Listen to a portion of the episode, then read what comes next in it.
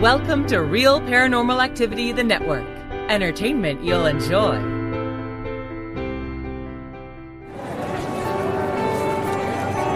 You are listening to an RPA production where people gather.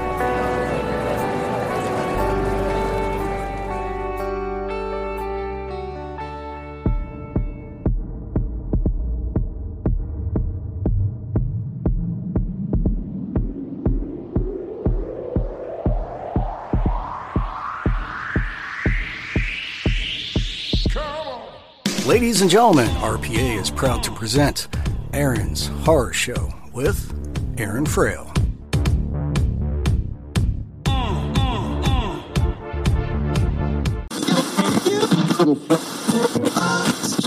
Hi, this is Steve Silver with Silver Screen Videos, and you're listening to Aaron's Horror Show with Aaron Frale.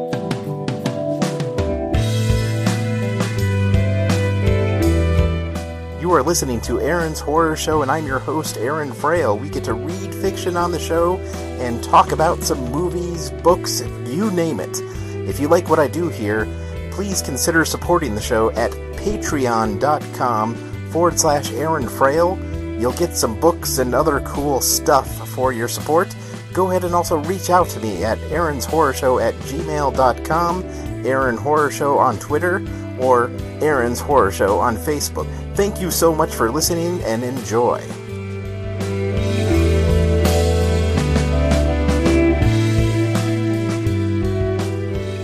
Welcome to Aaron's Horror Show, and I'm your host, Aaron Frale. I have a treat for you today. My new book, My Three Year Old's a Barbarian and Other Parenting Problems, is out on audiobook, and it's been published by Podium Audio. They are the number one sci fi and fantasy publisher of audiobooks, and man, they did such a good job. Uh, the narrator is named Rebecca Woods, and she is funny. She is really good. You really got to check out this book.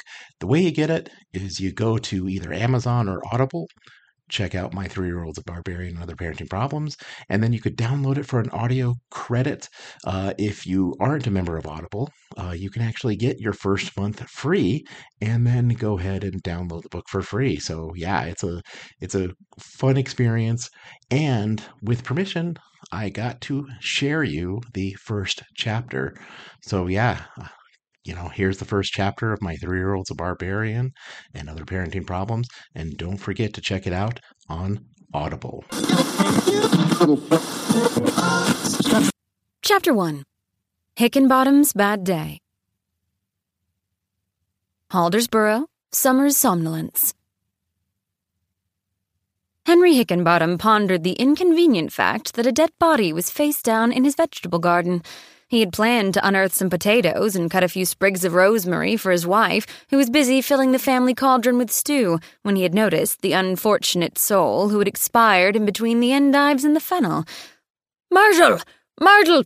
Myrtle Hickenbottom, get out here! he called to his wife. Someone died in the garden. She poked her voluptuous form out of the window and frowned at the scene. Are you sure he's dead? Myrtle asked. She was never the one to make assumptions about anything. The hero of the people, Levantis, could be coming over for dinner, and Myrtle would ask whether he eats mutton. Of course he's deceased, Henry yelled. He's face down in the endives. He could be passed out. Too much to drink. I warned you about that tavern. Too much ale and not enough women folk. No one to keep their husbands in line. There are plenty of women folk. Are there now? So I'm told. They are upstairs in the rooms. So, you have been making eyes with the tavern wenches? No, no. Strictly playing cards with the fellas. I have never been upstairs. Good, because if I ever caught you. She brandished a carving knife that glinted in the moonlight and made a chopping motion with the utensil. Could we just focus on the body at hand? Henry yelped. I'm still not convinced he's dead. What am I supposed to do? It could have been the plague. Can't exactly check if he's breathing if he died of disease. Liable to give it to me. Then I'd be dead in the vegetable garden. Henry ranted. You can poke him with the rake. The rake? Yeah, just do it. Supper is getting cold. Myrtle commanded, and went back inside, humming the same jaunty tune she always did when she cooked. Henry used to love the melody. Now he saved his vegetable run so he wouldn't have to be in the house while she made the racket. Mm, I suppose so. The rick'll do nicely. It's always something. Henry fix the hole in the roof. Henry dig a new latrine pit. The old one is starting to stink. Of course it's gonna stink. It's a latrine. I'd like to see her on dead body removal for once. Henry grumbled and stumbled toward the equipment shed in the dark. He was futzing with the lock when he heard a noise. It sounded like something heavy was being dragged. He turned around, and the corpse stood right behind him. Other than the apparent mobility, the creature was definitely dead. It had straggly black hair, hollow eye sockets, rotted teeth, and maggots wriggling from its cheek. The beast hissed and gave out a rasp.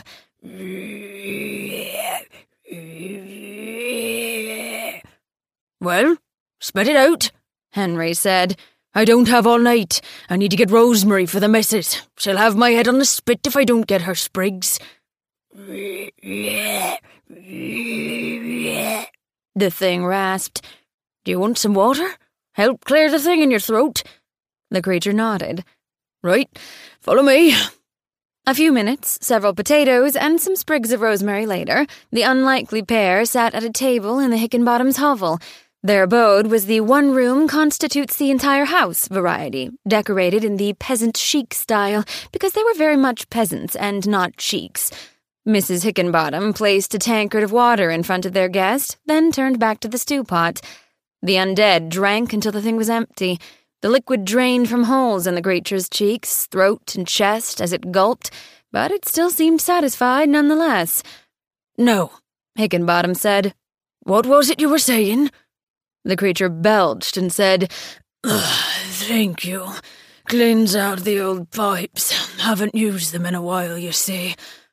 That still doesn't explain why you go off dying in my vegetable patch, Henry grumbled.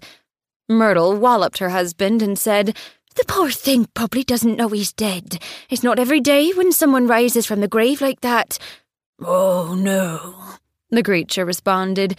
I know I've been dead for a long time now, doing my master's bidding in the afterlife, cursed to roam the land for eternity and all. See? He knew what he was doing. He targeted our vegetable patch. Did the Crankshaw summon you? I'm telling you, they've been jealous since day one. Where'd you get the seeds? Mr. Crankshaw said. What does it matter where? I got them and this is my farm. No, no. I am here to deliver a message from my master, Leduc. The name stopped Hickenbottom cold. The trouble with his neighbors, the tune his wife was always humming, even almost being caught about what he really did at the tavern, all seemed trivial now that a servant of the Dark Lord himself was in his house. He stammered. I, uh, uh. The creature cut him off and spoke. Leduc's armies will rise again. The minion lunged across the table and raked its claws across Hickenbottom. The farmer cried out in fear while he was torn limb from limb. The creature cackled with glee, then paused for a moment. Mrs. Hickenbottom observed the murder of her husband with a rather bored expression on her face. Could you turn around or something? The undead said. It's hard to maim with you watching. It'll be hard for Henry to deliver your message when he's dead, Mrs. Hickenbottom remarked. The dead body is the message. Oh, seems a little vague to me. I would come in here and think wolf attack. How am I supposed to know it's from Leduc? All right, and blood on the walls. I suppose a wolf really does come and licks the blood off the walls. I'm merely saying that you didn't think this through. Fine. How would you do it if you were a creature of the night harbinging the return of your evil overlord? No need to get snippy. I was only trying to help. I wasn't snippy. Oh, could have fooled me. Apparently, you don't want my help. I do everything for this household, day in, day out, cooking all the meals, patching the clothes, sweeping. Thatched roofs aren't for those who don't like sweeping. Let me tell you, seems like there's a new coating of dirt just about every day. Your toils will be over soon, the creature said, brandishing its fangs and claws at the mistress of the house. He leaned in to tear her throat when he was whacked on the side of the head with a giant metal spoon for stirring the cauldron. Oh, no, you don't, Myrtle said. You are not biting anyone until you wash up that mouth. It's filthy and there's blood all over it. I tell Henry that he keeps getting sick because he doesn't wash his hands after slaughtering the chickens. But does he listen? Oh, no. Look, mister, you have a name? Rallicook. Mr. Rallicook, if you want to proselytize the rise of your king, necromancer, whatever, I'm just saying that what's a couple of dead peasants going to do for you? People kill us all the time. Barbarians sacked the village last week. The week before, some rotten sheriff ran most of us through looking for an outlaw who wasn't even here. The point is, a couple of people like us probably won't even make the town crier. If you really want to send a message, you've got to kill Levantis or any of the heroes from the Battle of the Four Armies. Them are pretty tough folks, I reckon. People'll be paying attention then. Levantis, yes the undead said, lost in thought. Without another word, he left the residence of the Hickenbottoms. Myrtle Hickenbottom surveyed the bloody pulp that was left of her husband and frowned. She yelled out the door at the creature receding into the night. Not going to clean up after yourself, are you? Just eviscerate and go?